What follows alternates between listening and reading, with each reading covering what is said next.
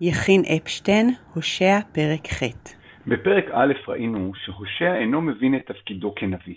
בפרקנו חלה התקדמות, כאשר הושע מבין את תפקידו, אבל גם את מוגבלותו.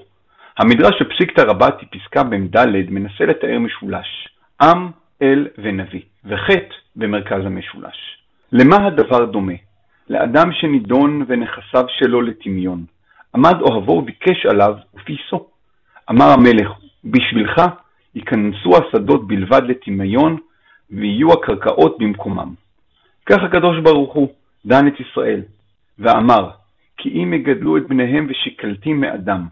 אמר הושע בבקשה ממך, לא, כי אלא רוח יזרעו וסופתה יקצורו, כמה אין לו. איך משהן מגדלים את בניהם אתה מאבדן, כמה אין לו? אמר לו, הכתבתי בתורה ואל יצ'ך תשוקתך, וכאן כמה אין לו.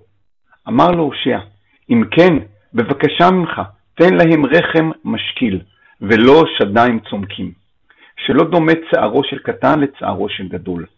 אמר לו הקדוש ברוך הוא, וכן גזרתי, ושקלתים מאדם. כשראה הושע שאין לו הקדוש ברוך הוא שומע לו, בא אצל ישראל ואמר להם, הרבה ביקשתי ולא נשמע לי.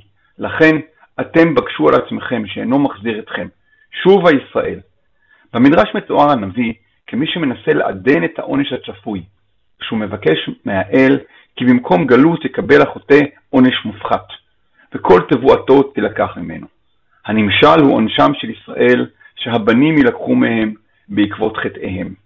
הושע, שנרתע מהעונש החמור, מבקש שמי שיענש הם ההורים ולא הילדים, שהצער על הילדים קשה מצערם של ההורים על עצמם, אבל האל אינו מוכן לוותר. הושע שבפרק הראשון תואר כמי שאינו מבין את מקומו, חוזר לעם ומתאר בפניו את ניסיונותיו, ומבהיר כי רק חזרה בתשובה היא שתמנע את העונש. מדרש זה הוא צור לתפיסתם של חכמים אודות אחריותו ומחויבותו של הנביא אל מול העם.